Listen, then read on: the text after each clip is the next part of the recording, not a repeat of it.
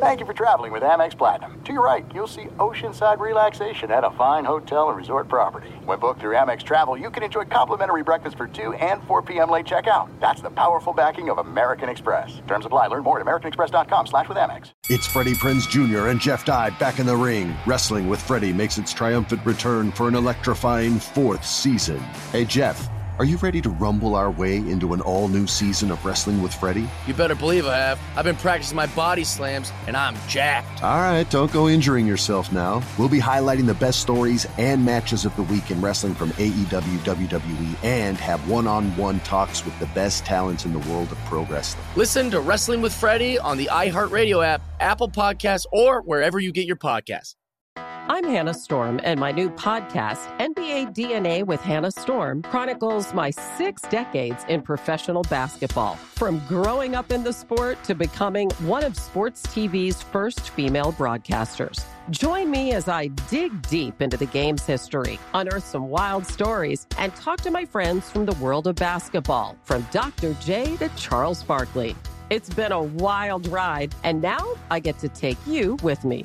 Listen to NBA DNA with Hannah Storm on the iHeartRadio app, Apple Podcasts, or wherever you get your podcasts.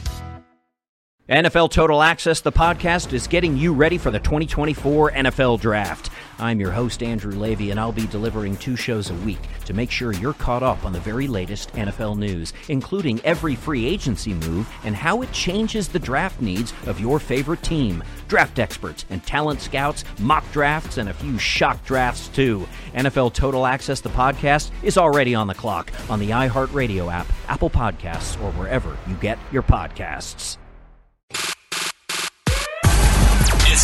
Crossover Sports Illustrated's NBA show, breaking down the latest news, rumors, and everything in between. Here's your host, Rohan Kadeem and Chris Herring. Welcome back to another episode of the Crossover Podcast. I'm Rohan Nadkarni, joined today by my good friend, New York Times best-selling author of the book Blood in the Garden, Chris Herring. Chris, how's it going, brother? Doing okay, Ron. How are you? Pretty good. Just wondering how I ever survived the Florida heat even once in my life. Oh boy, here we go. Um, you know, I know that it's uh apparently it's been a problem for some of these playoff teams too, Chris. Um, just it's oh my god, um, so Can we, much. can we have a, a, a semi-serious conversation about that for like two seconds? Daryl will understand. Daryl Swenson will please. understand. Uh, is it even like that hot in Miami? Like, it, what what are we talking about with this? Like, it's. I imagine there are warmer temperatures in other places potentially. Maybe not of teams that are in the playoffs, but it's not. I mean, it's also been warm in New York lately. It's like maybe a 10 to 15 degree difference at most. It's not altitude. It's it's what are we talking about? I could not. So, uh, you know, there are um, a couple people on ESPN, started with Jalen Rose, mentioned how the heat in Miami, not the team, the literal heat, the weather, you know, was maybe affecting the Knicks a little bit. Mike Greenberg kind of parroted it.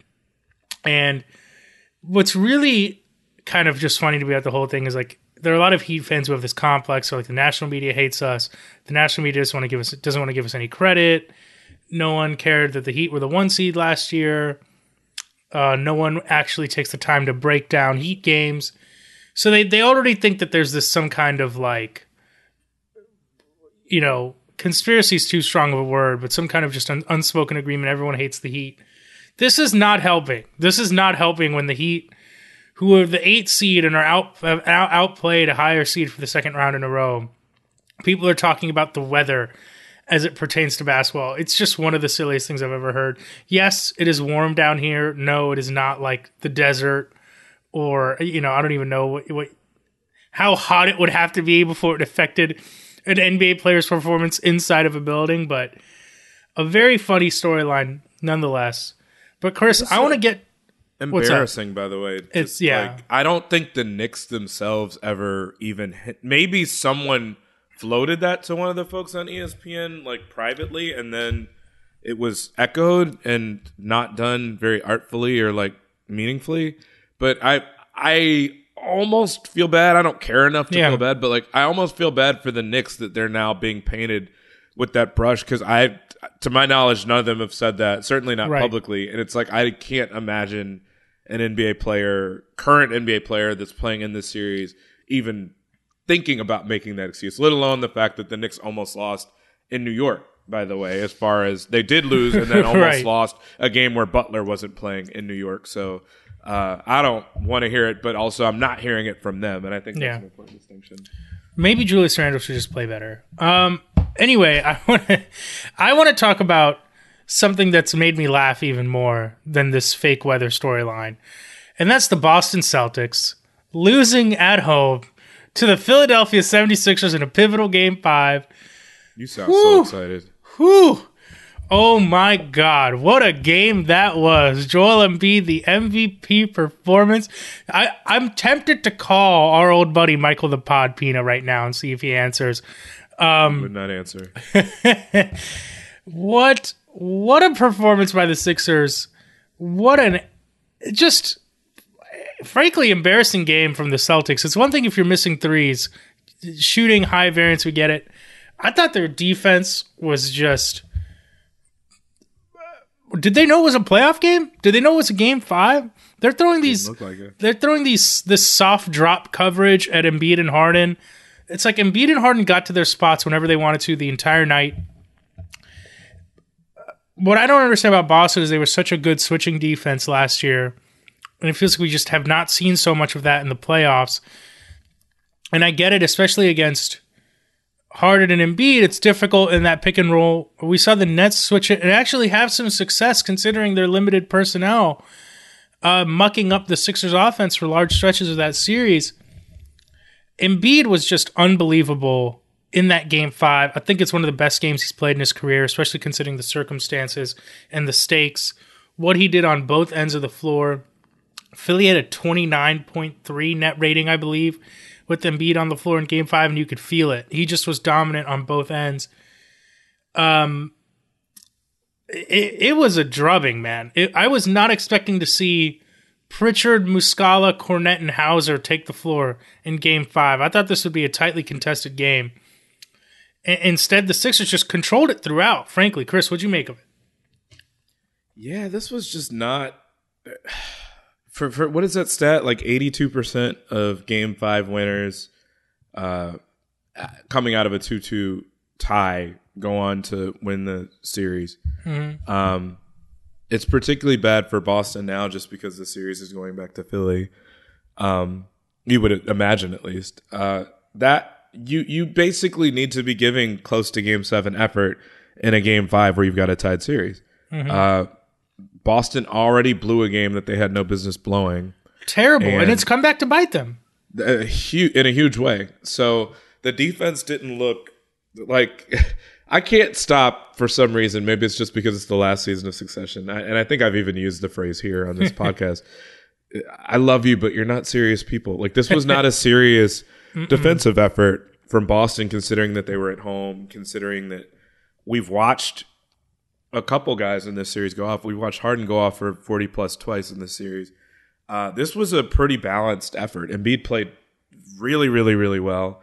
Um, Harden, I think, had 17, but you know everybody else was getting theirs. Maxey, uh, Tobias Harris played well, and you know offensively, I, I think yesterday kind of solidified for me. I've been thinking it already. Um, so much of what this Celtics team is missing is Al Horford, frankly. Not because he's not there, but because he's not there.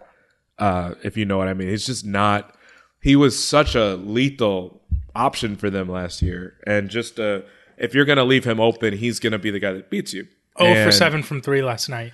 yeah, like you when you go from shooting you know, what was it during the? He was like one of the two or He three great. three point shooters in the league, and E- Every time I watched a postseason year. Celtics game, it would be the fourth quarter, and the, the opposing team would leave Al Horford open in the corner, and he would luck. hit the open three every time. Yep. right, and it just, it, man, it has not felt like that this year. Um, He's he was five for seven in game three, and in every other game he's been terrible from three. He's under thirty percent for the series.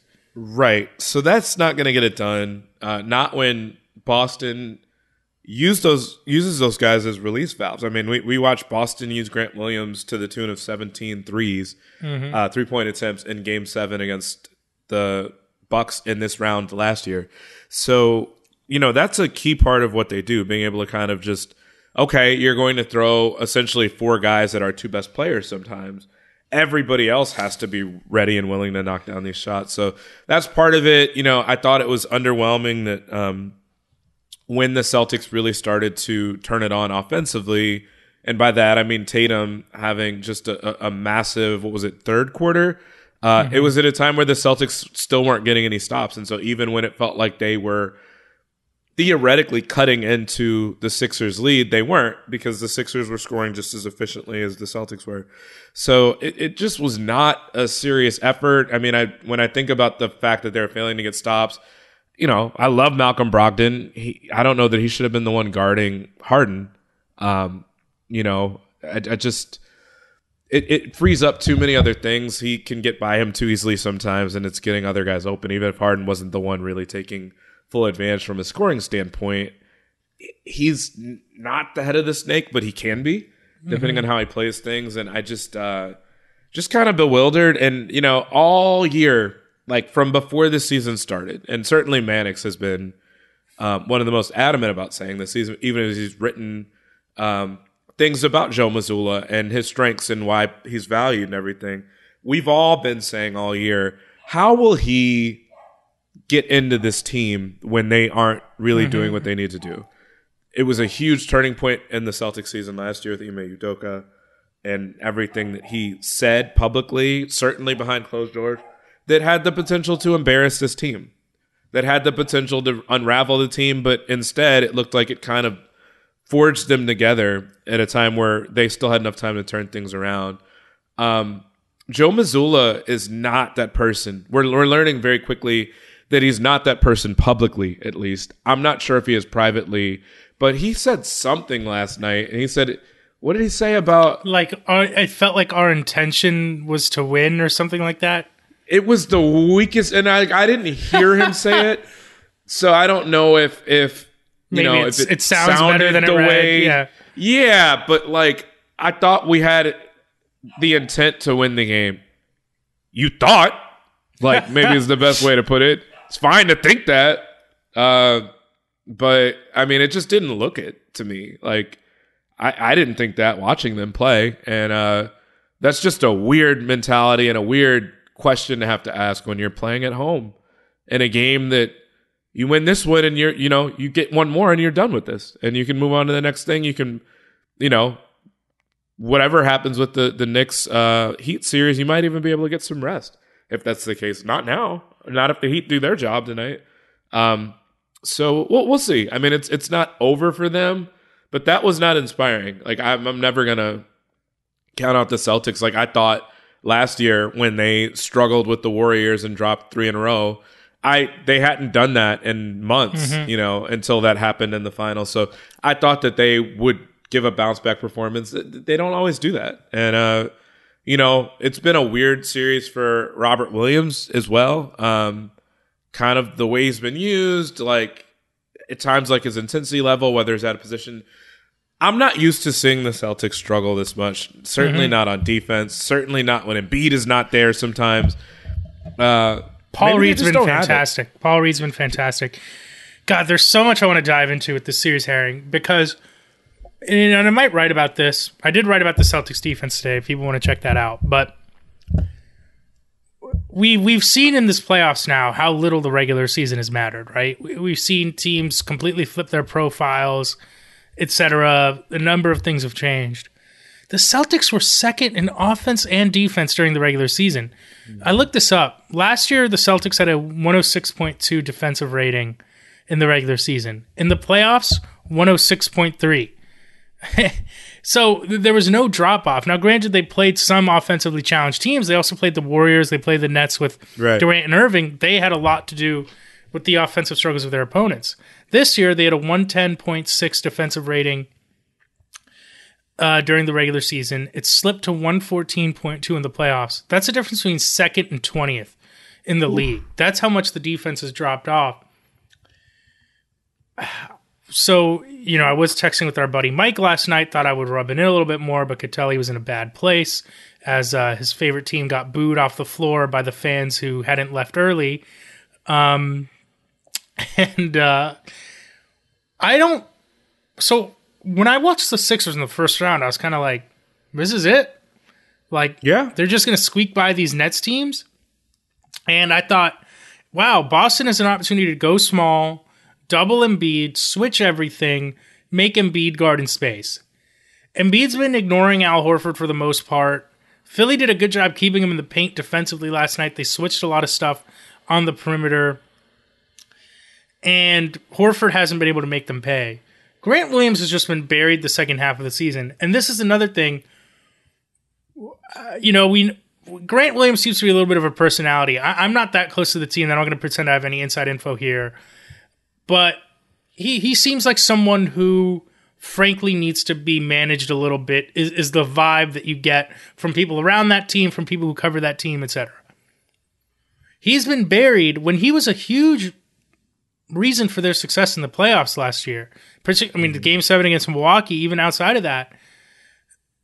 I I don't know why they haven't tried. I would consider, frankly, trying like three guards with Tatum and Brown, like literally Brogdon, Smart, White, Tatum and Brown. I would consider trying two of those guards, either Brogdon and White, Brogdon and Smart, Smart and White, Tatum, Brown. Play Grant Williams more, switch everything, and see if you can make Embiid guard in space. They haven't really made him guard in space in this series. I mean, we talk so much about the Warriors and how they're trying to make AD guard in space. The Celtics need to try doing that to Embiid. And, and you know, switching is not some cure all. Every year we say, ah, just switch everything. It's not that easy. But if I'm the Celtics, wouldn't you rather live with hardened ISOs and hard double Embiid like the Nets did? Then it felt like last night in game five. The Sixers are just walking into their spots offensively. Like Embiid's walking into the free throw line, uh, uh, and Harden is walking into the, the floater range. Embiid is facing up on the block, and the doubles aren't coming quickly enough. I, I, I just didn't get that game plan from them. Yeah, I, I mean, it, it was it was actually the opposite of what you I think a lot of times the playoffs would prefer to happen. I think if you had your pick in the playoffs, you generally are okay with having one thing to worry about. So it's if it's Embiid getting 50, which I mean we just saw Jokic do that against the Suns and it wasn't enough to win. Mm-hmm. You understand what I'm saying? Like Yeah. you you you let you can let someone go off, but you can't let everybody. And mm-hmm. yesterday was kind of I would imagine like kind of a nightmare considering that they had a really really balanced attack. Maxey had really great moments in that game. I mean, he continues to be really impressive. I think Yaron Weitzman had a, a feature um, a piece on Maxey's ability to, you know, he was one of the worst shooters in the league for a while when he first got in, and that's very much not the case anymore. But I, I think there's something to be said. Obviously, now at the Celtics down 3 2, when you lose two games in a row in a playoff series in the NBA, you have to be willing to go for broke. Your season is on the line anyway now. And so I, it should go without saying that you're going to see a different defensive strategy. You kind of have to, right? And I, I would just imagine that even if you're acquiescing and basically saying, like, look, Embiid is going to do whatever he does. Um, we're going to try our best with him. We're going to hack him if we need to at times, even though that's maybe not the most effective. He's a good free throw shooter. But like the other guys are not going to get detached from our defense. They're not going to get open looks. It just can't be everybody down the line like getting good looks and having a good game. Like you can't go out that way. And um, you know, I, I also have one like I don't know how to write about this. It's an idea I have, I guess. Hopefully, I'm not giving it away. Maybe I am. If I am, oh well. My bosses will have to get upset about that. Um, the idea that you know, as we talk about Joe Mazzulla, how many Sixers fans wanted Doc fired this year? Yeah. Doc is coaching proverbial circles around. Joe Doc's Mazzulla coaching so his ass off, dude. Like, shout out to So Doc. give the man his credit. I, I've always thought that maybe you know, even when he's stuck with DeAndre Jordan and Paul Reed was right there. We we have we have you know premium DeAndre Jordan at home. Uh, I mean that's not even fair to Paul Reed because he's better than that. Very much better than that. Uh, but you know, Doc had some things that it was fair to criticize him for, sticking with certain guys.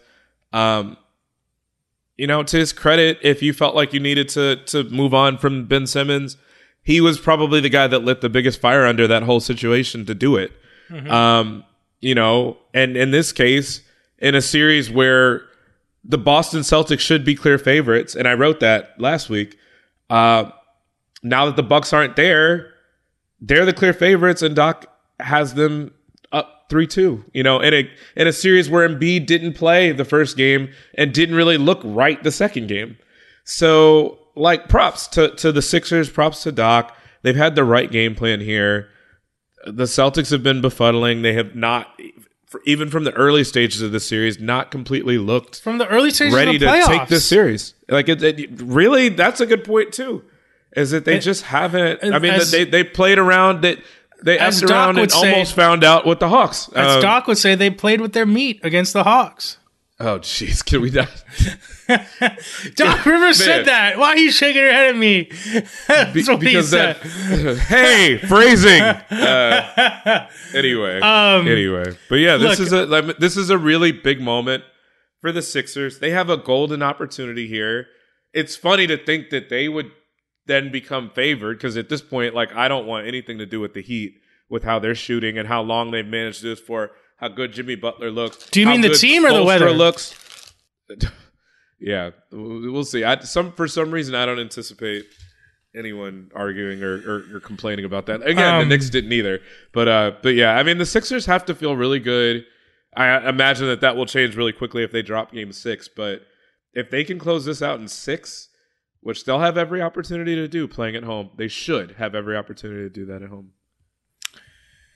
So uh, this would be a massive collapse if this if the Celtics went out in the second round. I just want to point that out there.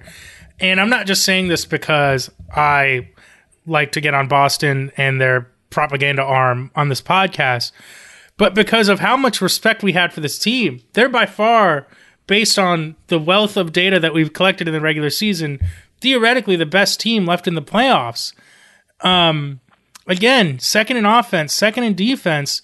Do you think about the ver- the variety of lineups they can play? Two big, one big, no big. Like this is everything you'd want a playoff team, and they just haven't looked like they've taken it seriously eh, since that Atlanta series, and it's baffling to me. Uh, the title is there for them to take. There's no clear favorite this year. They were first in point differential, first in net rating.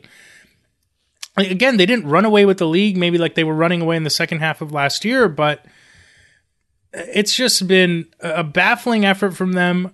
And I'm interested to see what Joe Mazzulla's risk profile is because we're here talking about these changes you have to make. And yes, you have to do something in an elimination game, but also it's very it's a lot easier said than done to say, hey, we're going to change our strategy, how we've played this entire series in a do or die game. Um, and how long is he going to be willing to ride out certain lineups? If this lineup gives up three points in 30 seconds, or, you know, that doesn't sound like a lot, but eh, the the possessions are going to be so heightened in this game. How will, long is he going to be willing to ride out some of these adjustments? Is going to be fascinating to watch. I will say for the Celtics, they were in this exact position last year, and they responded incredibly. I, I don't think anyone saw them going back to Milwaukee after that Good point. debilitating game five loss. They took the Bobby Portis offensive rebound, the Jrue Holiday plays against Marcus Smart. That was a incredible win they had in game six in Milwaukee last year. Tatum at 46, one of the best games of his life. It's I gonna forgot take that- about yeah. that game six. That Yeah. game six was insane. Great, I mean, great the- game. the- What I will say, it's a little bit different. I mean, they earned every bit of that win. It's, it's mm-hmm. not taking anything from them. so I don't. Milwaukee was hurt. It- it's a different. It's a different tenor. This series is a whole was, different tenor. It was because they were hurt. I mean, they found ways to manage the fact that Middleton wasn't there. Obviously, they were neck and neck with them, even without him being there. I felt like, if I'm remembering correctly, without going back to look, I feel like Holiday declined so like it was very much like a car that was running smoothly, pretty smoothly, and then ran out of gas by the end of it. And I mean that you know, like that is where Boston has depth, and they deserve full credit for that. So it's not taking anything away from them, but you know, they did respond incredibly. But I wonder if that was aided by the fact that they had to rely so heavily on Holiday to be the second guy, and that series they you know they're if they're waiting on any sort of assistance or help. They already had that at the front end of the series, and it was Embiid not playing. That, that's why, as you point out, that was a huge missed opportunity because they could very easily be up three two if they win that game. Um, you know, so or I don't know. It, it's it's we're gonna have to see. I this is a great opportunity for Joe Mazzulla.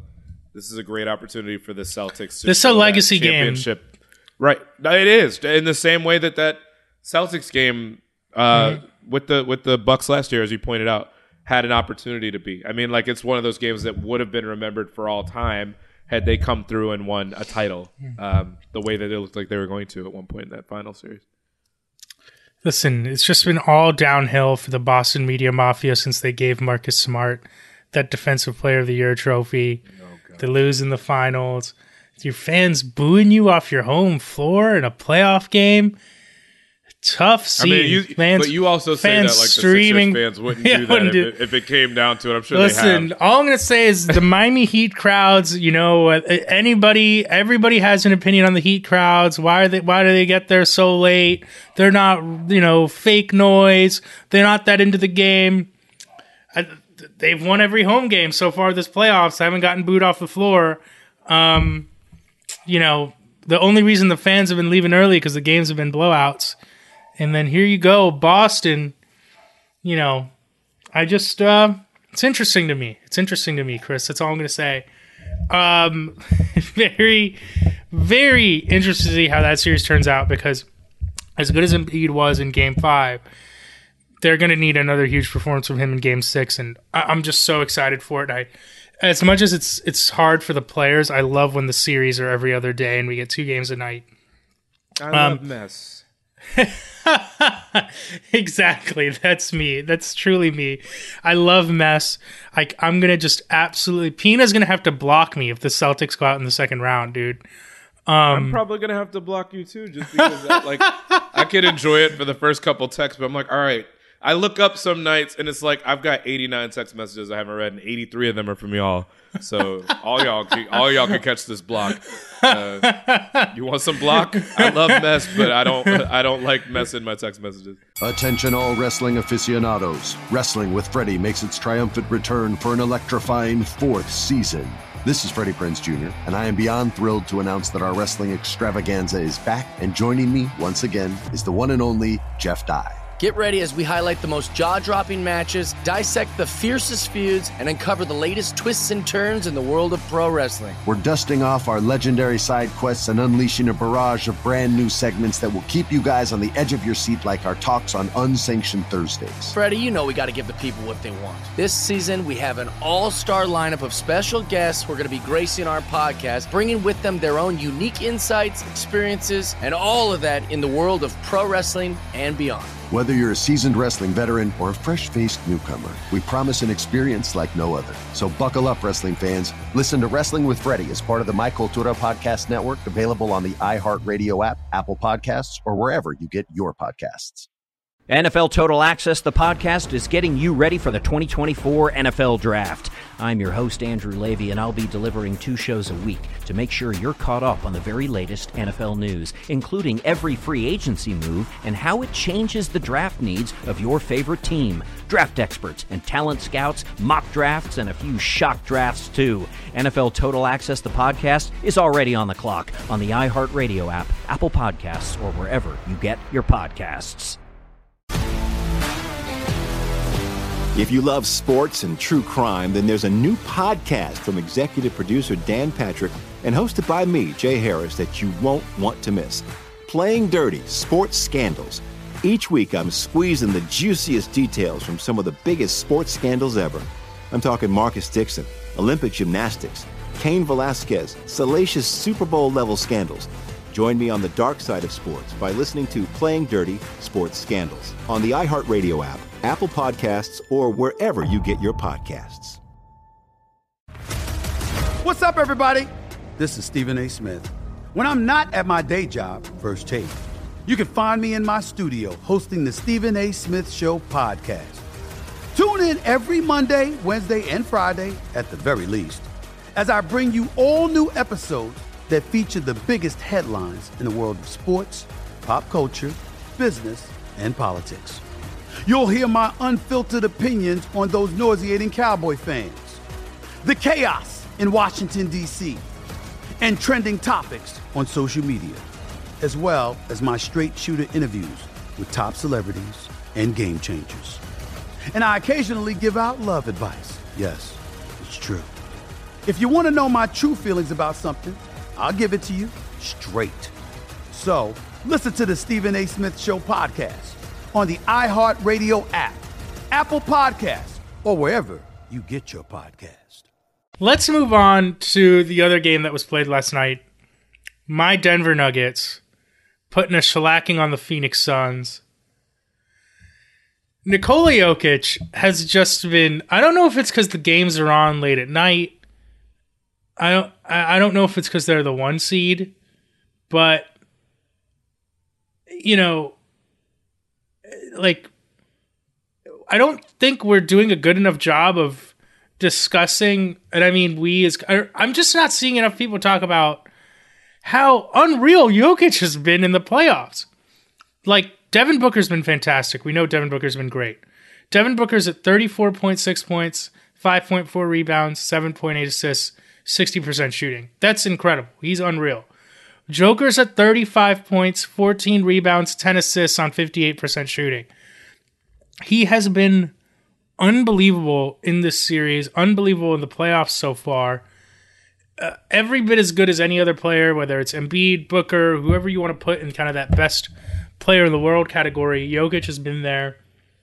The Nuggets were just firing on all cylinders last night. It felt like they're shooting regressed back to what it was normally, which is good after regressed to the mean, I should say.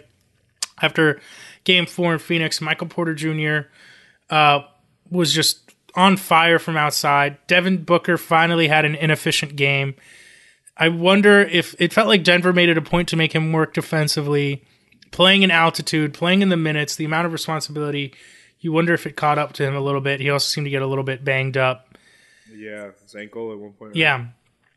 Durant's been comfortably the third best player in this series, which is kind of hurting the Suns. Like, it's not inconceivable to think Durant could have outplayed Jokic. They haven't gotten that so far. We've seen Denver now. Denver had opportunities to win both those games in Phoenix in a way that Phoenix has not been close to Denver in the last two games in Denver. But it's going to be tough for Denver to close this one out. What what did you make of that game last night? Um, I, I mean, I hate to be Shaq here, but I'm going to be. Yep. Uh, so I'm gonna grow a foot and a half taller. Um, I need DeAndre Ayton to do more in this series because we have whittled this down now to Jokic, his cast, his supporting cast, which sometimes it's more than that because you get a ton out of Murray or you just get a supernova Michael Porter Jr. game. Uh, but you know, for the most part, it's like it's it's Jokic nearing or exceeding triple double numbers 30 53 29 whatever he has and then everybody else giving the sort of stacked like down the line effort that we were just talking about from philly um in in the last game. Uh so that's fine. Like you know you can try to win that game. You can beat denver even when Jokic has 53 sometimes that's if you're getting really, really, really like otherworldly performances from Book and and Katie. They're not the only two stars, borderline all stars on that team. Mm-hmm. Uh, yeah, we know about Chris Paul. He's not available. Who else do you have? You have Ayton. He's a guy that is capable of getting you 25. He's a guy that has a lot of responsibility in this series, but he's also a guy that is going to get pretty decent shots in this series at times because of where he likes to operate from. Because Denver is throwing much of what they have at two guys, which is very similar to what we were saying about the Celtics and the way that the Sixers try to guard them and the fact that Horford has to do more.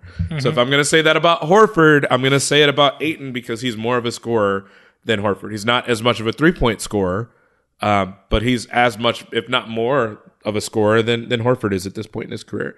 Um, so I'm going to point some of the blame there. That said, I don't know that I expect the Suns. Like once the Suns lost CP3, I did not expect them to mm-hmm. win the series. I want to say the last time we podcasted at length about this series, I said I would be less surprised by the Nuggets sweeping the series than I would be by the Suns winning it at all. So I was very, very, very impressed that the two games in Phoenix that Phoenix came back to win to tie that series up. I wondered a little bit whether the Nuggets had kind of taken a little bit of this team's soul. Um, and so, to complete credit to the Suns for having battled back. You you said, you know, a lot of people have said in this series, it's going to take these two guys going off for 50 each, and it, at times it's been close to that. Yeah. Uh, you know, but you can't do that for a whole series, and uh, particularly, I think it's tougher on them. Obviously, when they're playing in Denver, when okay, it's not heat, but it's altitude, and that seems Right. like a real thing to me for a team that doesn't necessarily play in that. Um, particularly when you're talking about a one day gap between the games, even if you're not, it's just it's hard to run like that. It's hard to run like that when you're undermanned compared to the other team that's used to playing in that environment. So, um, you know, are the Suns capable of, of, of getting game six? Of course they can. Uh, it seems like Chris Paul's progressing a little bit, although that is such a tricky injury that even if he does, it wouldn't shock me if he re-aggravated a- it at some point. not a- which not I hate that to- about it. Right. Like even if they advance, I don't love that just because, you know, I've been watching the Knicks and the Heat and watching these guys re-aggravate their ankle sprains. Like it's just bound to happen when you're coming back on Mm-hmm. shorter rest than what you need from an injury from that like that. Um I, I just don't feel good about this for Phoenix, even if they're able to get game six, unless there's an injury to the Nuggets for game seven, they're going to be in the same environment that they just got smoked in yesterday. And uh that they just have not played well enough in and the the first three games we've seen in um in Denver so far. So I don't like the Suns' chances. I didn't before. Even when they got it back to two two, it was like, oh, this is interesting. But unless really, I'm trying to think of the best like two man performance I've seen from a team, and I, I guess I'm gonna naturally go to 2016 with the Cavs and and the Warriors when LeBron and Kyrie just went nuts for the lat, latter end of that series to come back and win. But that's not normal. It's not something I expect. Uh, you know, I think the Nuggets should be good here, but we'll see if they can close it out in six to avoid a dramatic, you know, game seven. Right. Yeah, I, I don't want to take my chances with Katie and Book in a game seven, even as good as Denver's been at home. The Ayton thing is fascinating. You know, I, I thought Ayton was so good during the run to the finals, and last Absolutely year, la- last year his playoffs ended terribly. You know, and I spoke to him right before, and I felt like he was so good last year. You know, remember Chris Paul went out, and he was still playing really well. And you always wonder, you always wonder when a center's playing well with Chris Paul, is it just Chris getting them in the spots all the time? Ayton was playing fantastic. Ben Golliver said something to me. We did a podcast before the start of the season. Thought he made a great point. He was like, every possession, every Phoenix possession that ends in an Ayton shot is a win for the Suns. And he said that before they got Kevin Durant. And it's a good point because it it feels like every time he takes one of these hooks, even if it's like he's taking a hook shot over Jamal Murray, first of all, he still won't make it every time. Secondly, it's like, yeah, I'd rather see that shot than the Devin Booker mid range. But I think even more importantly, on the other end of the floor, listen, nobody in this league is guarding Nikola Jokic one on one. And it's just nobody. I, I maybe Embiid, but that would be a big task even for Embiid to go one on one um against the Joker. And they have been committed to playing him one on one. I think in part because Ayton, if you remember that Suns sweep, did a good job. Jokic even credited him. He said, I think he's one of the best guys in the league at defending me. And Ayton was like, wow, hearing that from the MVP, like, listen, it's uh, it's easy for me to say here, sit here talking into a microphone, you know, watching these games, eating chicken wings from the couch, and be like, "Come on, Ayton, you got to you got to play a little bit better." But he is getting so thoroughly outplayed on both ends of the floor. For someone who was a number one overall pick, we're not even saying you say like I don't even say, "Hey man, go get me thirty and 10. but at least stop Jokic from getting thirty and ten it's tough, man, because uh, we saw some early run for some of the Phoenix bench players in game five. You know, Shamet got in earlier, Terrence Ross got in. I wonder at what point you like. I think Landale has been giving Jokic more trouble in this series. It's not like he's guarding him one on one, but the activity's been better. The But the fact that we have glass. to even Right? analyze that tells you like, and I think that's part of what it is. Is like you either need Ayton to just be a juggernaut on offense or more effective and impactful defensively. One or the other. I mean, both. And you would be talking about a series where all of a sudden the Suns win Game Six, and then Game Seven, you feel like maybe they, maybe with all the guys on their team that you know have more experience or have like superstar level experience, you might even favor them in a Game Seven. But uh, yeah, I, I I I think that's one of the things here is that um, with a team that has less depth, a team that has more injury risk, and I remember when I've done this, you know. We all have done those, you know, the seven things you need to watch for, the five players you need to, you know, keep an eye on. He was on my list immediately after they made that trade for Katie because you know he's going to get open looks. You know he's going to be less of he has to be less of a focal point for defenses at that point. But also if you're a team with less cohesion, the guys that are on that team have been part of that roster before take on more importance. Like how does he adjust to the idea of the fact that he's going to get less touches with this group? Um, how does he defend? How, what are his spirits like? We've seen stuff get rocky with him and Monty Williams before, you know, in the last year. Um, we've also seen them get to a game. Like the other thing that we have not talked about here is like this would be the first game seven they played in since the shellacking that they took last year, where Well, Monty called him out basically. Um, so we don't know how he or anybody else is going to react to that spotlight if they're even fortunate enough to force a game seven. But uh, he was always one of the most central characters to like who's going to win the title and why. Um, if a team like Denver can make mincemeat of him and make him a non relative non factor, I won't go that far. He's, I mean, he's been, but there have been times where he's been a non factor. I think if you were to look at game four, um, granted they won that game, but again, Jokic had how many points? Yeah. 53 and and I think Ayton had 8 or whatever it was. Like again, good luck with that being a sustainable sort of thing. Like you can win, but it's not going to be because of him and I, I find it hard to believe that you play a whole series that goes six, seven. In this case, it would have to go seven. I can't really buy the idea that they're going to win a series without Ayton being a huge part of at least one of those games uh, where he helps them win. I I think he's too important and too good a player when he has it rolling for him to not be more impactful. So we'll see. Uh, I also think that if they lose, it becomes an interesting question of you're going to be looking to make some changes. You're going to need and, and depth. Denver's not going anywhere. Denver's, you know what I mean? Denver's Like, around. Yeah. That team is uh, like Yeah. firmly in place to. I mean, they haven't won anything yet, but like firmly in place to be around for a while. Mm-hmm. Uh, their core is there. I mean, these guys are solid. I, I will say that the Bruce Brown question is going to be looming. That's uh, terrible. for them. That's so sad. Uh, he's going to be very sought after at some point. But either way, I, I, I just don't. I to finish my thought, I, I think Ayton has to be someone that at, at some point, I don't know what the demand would be, but um, he has. I mean, he's making a lot of money. He's really great sometimes. He's really not that great other times. Uh, and I think now there've been enough moments now since that finals run where you're like, um, you know, like what, what not, um, it would be too mean to say like, what do you do here? But Yeah. what, like, what are we talking about? Like, you've got to be more impactful than this, particularly when Chris Paul's not there. I, I get that it's challenging for him too, because Chris Paul is kind of his lifeblood on some level, Yeah. but he's good enough to, to command the ball and to do things with it without Chris Paul being there Yeah. too. And I think that you know he probably would tell you that too.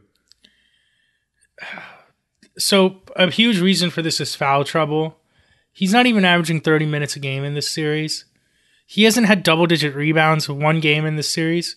He's averaging 11 and 8. Four fouls a game. It's just not good enough, man. And it's I don't like seeing players not play well, you know? If Oh, me Ayton, neither. and if Ayton was playing well and they lost, like fair game, man. Jokic is one of the best in the world, maybe the best. On any given night, he can be the best. It's not an easy matchup. I just I don't want to see him go out like this. I, as far as Ayton goes, thinking ahead a little bit, I like Monty Williams a lot. I'm a big fan of Monty Williams. I think he's such a stand-up person. I don't. I just wonder if he's the right coach for someone like Da. You know, I think Ayton. He he just seems, you know, he just seems so different, even from. He's obviously like age-wise way different than Chris Paul age wise in a completely different generation than like Kevin Durant. And I even think Booker, you know, they might have share some of the same interests, but it feels like even Book is just like on a different page than him in terms of the kind of person they are. And I, I just again, this is not to be like Monty Williams is doing a bad job. He can't like I think Monty Williams does know how to manage people. I think he's a good coach. I just don't know that he seems to be a great fit with DA. And I wonder if Ayton That seemed sort Yeah. of. I mean, I won't say obvious. It's not fair to say that. I think that's there's part evidence. Of why, yeah, there's part of why we were all a little bit surprised that. I mean, we also saw that Phoenix was not like gleeful about bringing the guy back. Right, Uh, right. I mean, they went out and forced him to go get an offer sheet. Who was it that signed him on Indiana? Indiana. Indiana. Um, and you know they bided their time with that. Then they were like, "Yeah, we're gonna match," and it's like, okay, I guess.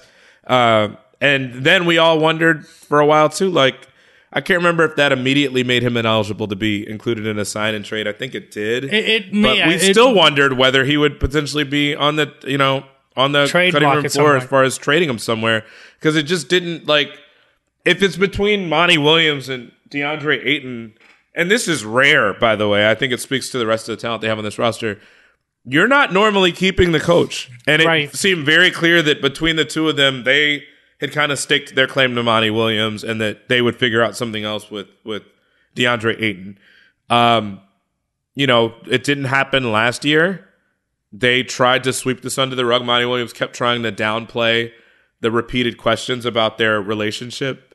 Um, and look, it might be beyond the relationship at this point. It might not be a relationship thing. It might just be like a does this guy fit what we're doing? Could we and, and even if he does, even if you feel like he does, um, could they be better off having more depth in his role, getting another center who's cheaper, um, but getting someone else, you know, him and a number of other players that fit the roster better because they, frankly, the reason I don't expect them to win the series is depth at this point, uh, particularly when you're talking about depth, reliance on two key guys that are going to be handling the ball every play without Chris Paul and the fact that you're playing in altitude for half of the more than half of this series if it goes seven games uh it's a difficult road to hoe from that standpoint. And uh you know they would have to make some changes. Chris paul could be one of those changes at some point but i don't Yes. imagine that anybody's gonna get give you much back for him at this point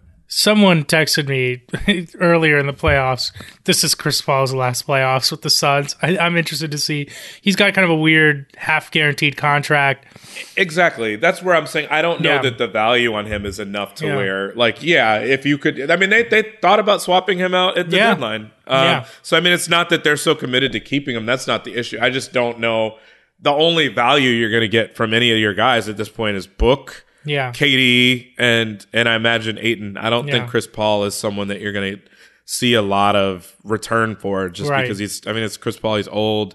We're looking at his injury issues, which we knew Mm-hmm. about beforehand. So it's like Ayton is a guy that I think you could actually get something for. Whether it would be exactly what you want back for him is another question. But Yeah. he's talented. He's clearly talented. That's not the question here.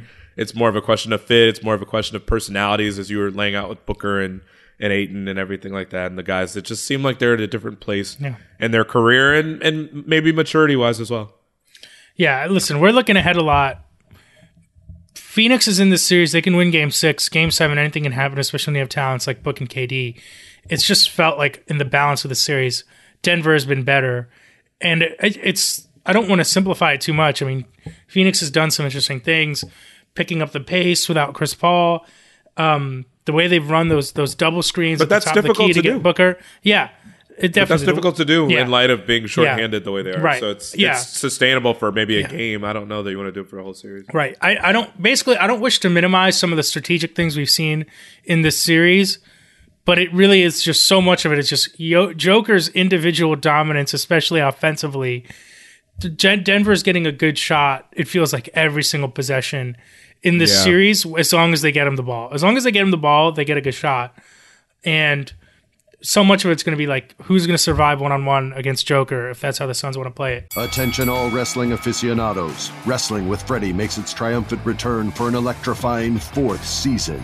This is Freddie Prinze Jr., and I am beyond thrilled to announce that our wrestling extravaganza is back, and joining me once again is the one and only Jeff Dye. Get ready as we highlight the most jaw dropping matches, dissect the fiercest feuds, and uncover the latest twists and turns in the world of pro wrestling. We're dusting off our legendary side quests and unleashing a barrage of brand new segments that will keep you guys on the edge of your seat like our talks on Unsanctioned Thursdays. Freddie, you know we got to give the people what they want. This season, we have an all star lineup of special guests who are going to be gracing our podcast, bringing with them their own unique insights, experiences, and all of that in the world of pro wrestling and beyond. Whether you're a seasoned wrestling veteran or a fresh faced newcomer, we promise an experience like no other. So buckle up, wrestling fans. Listen to Wrestling with Freddie as part of the My Cultura Podcast Network, available on the iHeartRadio app, Apple Podcasts, or wherever you get your podcasts.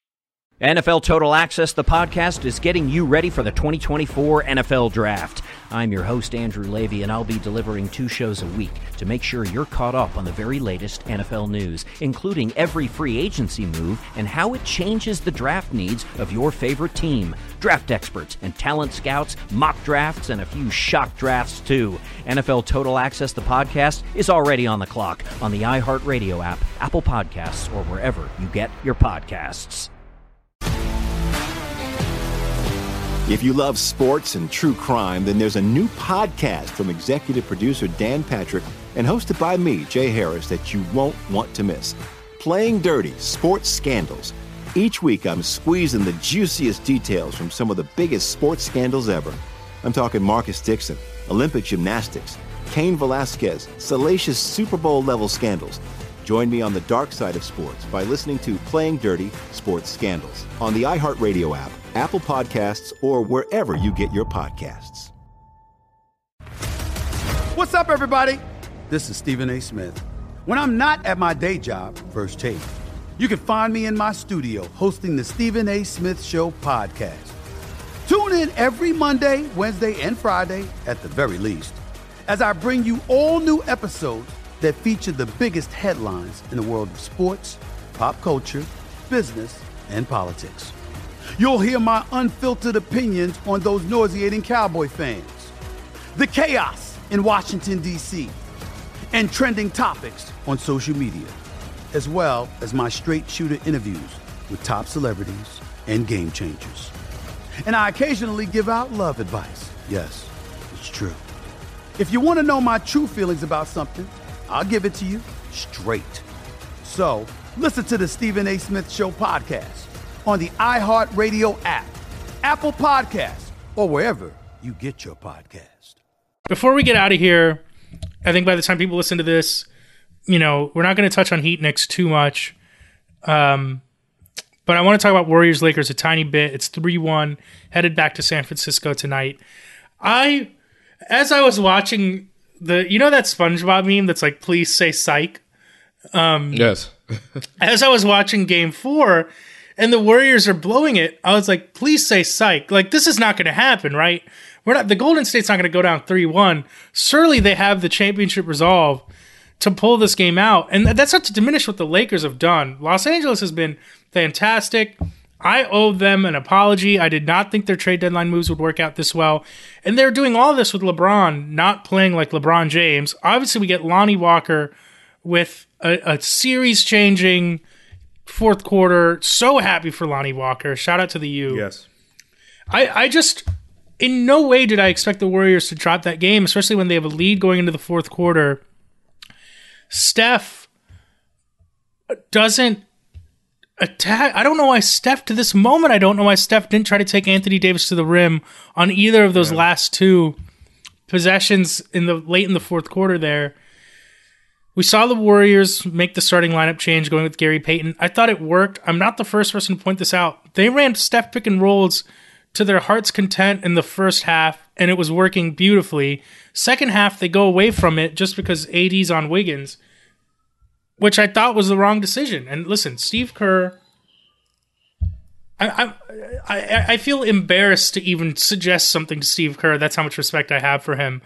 But I didn't understand their their reluctance to run pick and rolls against AD in the second half just to get him into space.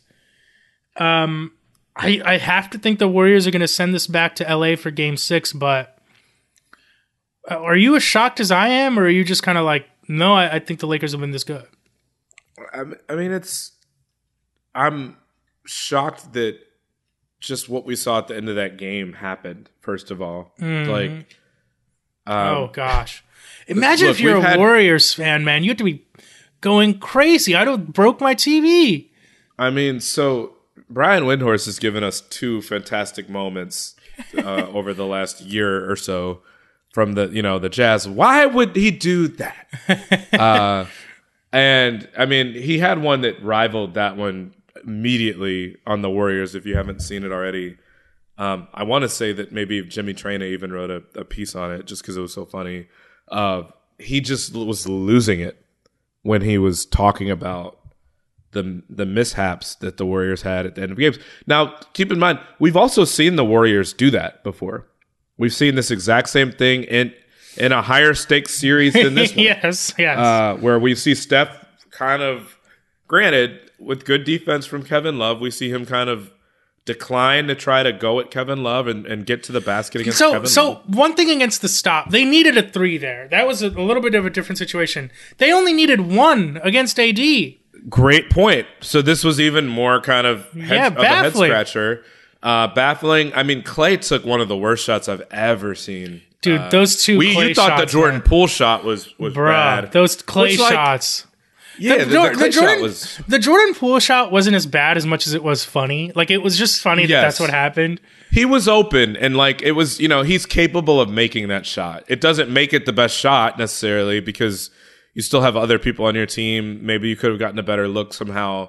But it like like you said, it was more funny than it was just an awful, terrible shot. Um, this one, Steph yeah, between that, that doesn't even get it. The whole, let me just, you know, throw the wedding bouquet pass out of bounds, thinking that someone's behind me. the idea that they didn't call timeout, um, you know, it sounded like Kerr was trying to, or he claimed to be trying to, which I, I, I have some empathy from that standpoint that um, refs may not be able to hear people- you. You every- may not be everyone able to was like, them. "Call a timeout." That is such a that play happened so quickly. It was not that easy to call a it timeout. did, but I mean, that is we are talking about the last seconds of a game. Yeah, yeah. In which you're talking about basically loose ball. There's only a second and a half or two to call one or to try to call Mm-hmm. one.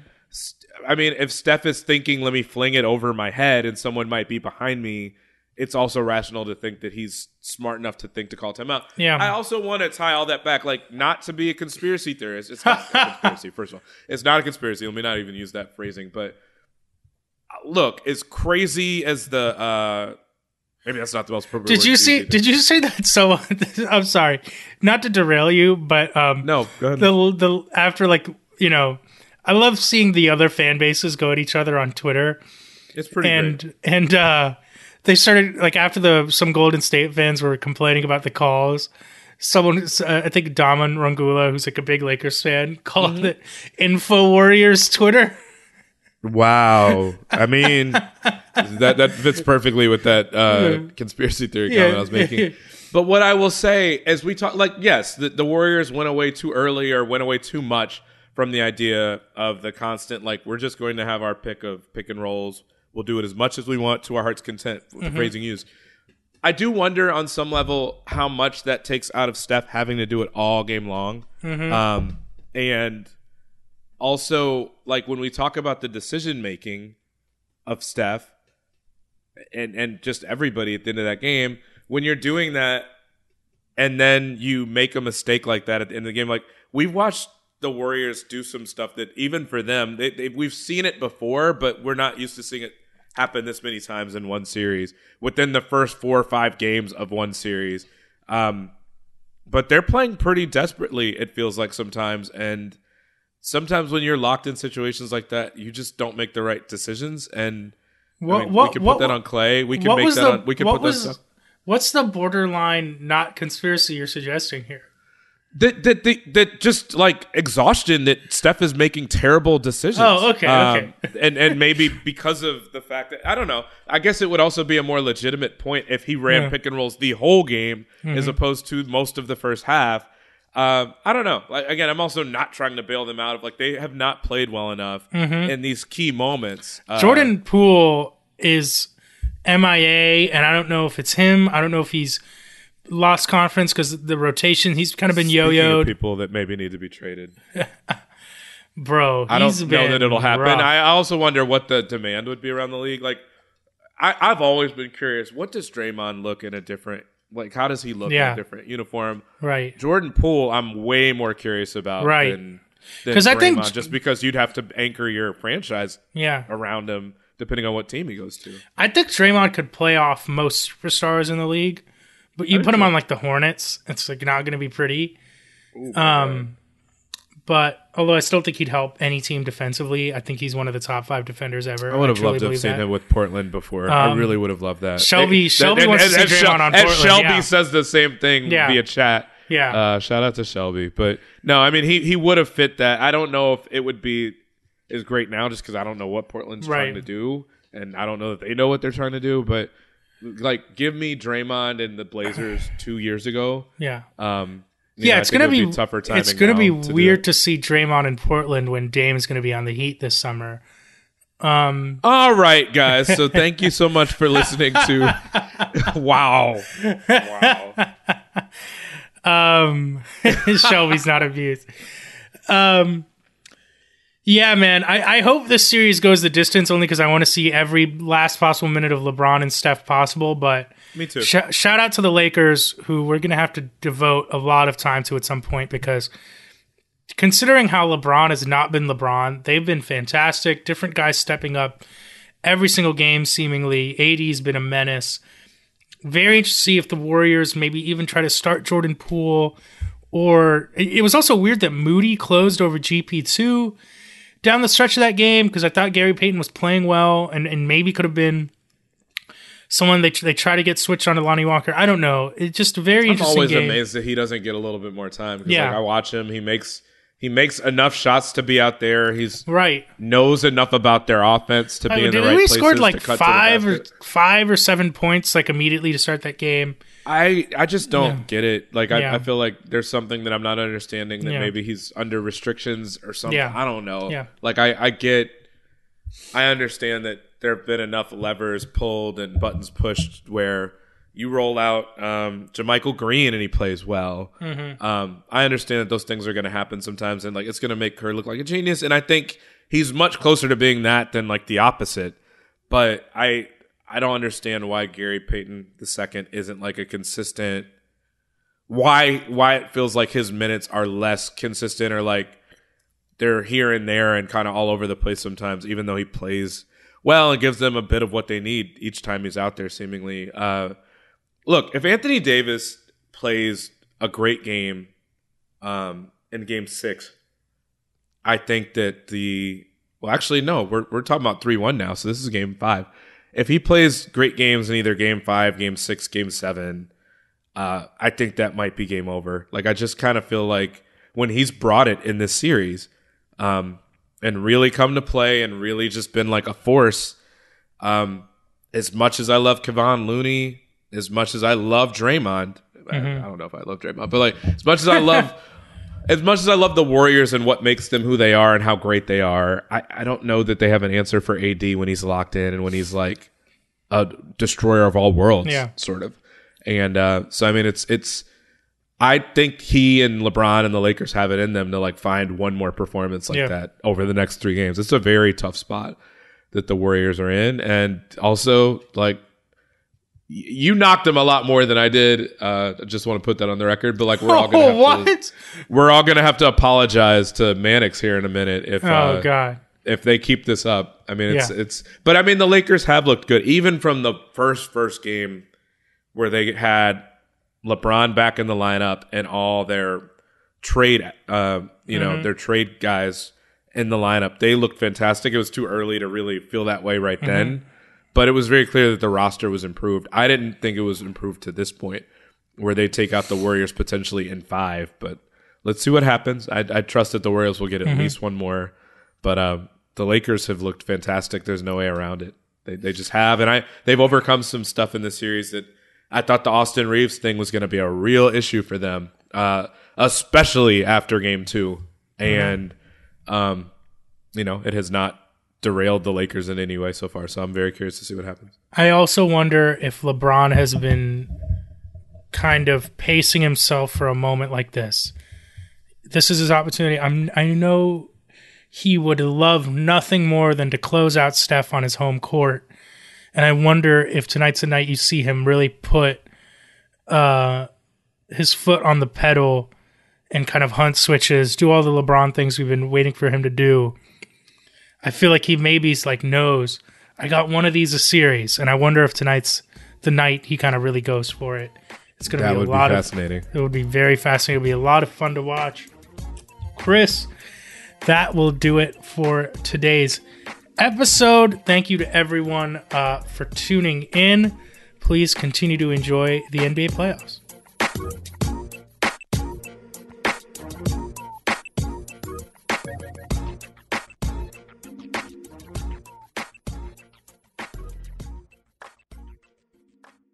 It's Freddie Prinze Jr. and Jeff Dye back in the ring. Wrestling with Freddie makes its triumphant return for an electrifying fourth season. Hey, Jeff, are you ready to rumble our way into an all new season of Wrestling with Freddie? You better believe I have. I've been practicing my body slams, and I'm jacked. All right, don't go injuring yourself now. We'll be highlighting the best stories and matches of the week in wrestling from AEW, WWE, and have one on one talks with the best talents in the world of pro wrestling. Listen to Wrestling with Freddie on the iHeartRadio app, Apple Podcasts, or wherever you get your podcasts. I'm Hannah Storm, and my new podcast, NBA DNA with Hannah Storm, chronicles my six decades in professional basketball. From growing up in the sport to becoming one of sports TV's first female broadcasters. Join me as I dig deep into the game's history, unearth some wild stories, and talk to my friends from the world of basketball, from Dr. J to Charles Barkley. It's been a wild ride, and now I get to take you with me. Listen to NBA DNA with Hannah Storm on the iHeartRadio app, Apple Podcasts, or wherever you get your podcasts. NFL Total Access, the podcast, is getting you ready for the 2024 NFL Draft. I'm your host, Andrew Levy, and I'll be delivering two shows a week to make sure you're caught up on the very latest NFL news, including every free agency move and how it changes the draft needs of your favorite team. Draft experts and talent scouts, mock drafts, and a few shock drafts, too. NFL Total Access, the podcast, is already on the clock on the iHeartRadio app, Apple Podcasts, or wherever you get your podcasts. If you love sports and true crime, then there's a new podcast from executive producer Dan Patrick and hosted by me, Jay Harris, that you won't want to miss. Playing Dirty Sports Scandals. Each week, I'm squeezing the juiciest details from some of the biggest sports scandals ever. I'm talking Marcus Dixon, Olympic gymnastics, Cain Velasquez, salacious Super Bowl level scandals. Join me on the dark side of sports by listening to Playing Dirty Sports Scandals on the iHeartRadio app, Apple Podcasts, or wherever you get your podcasts.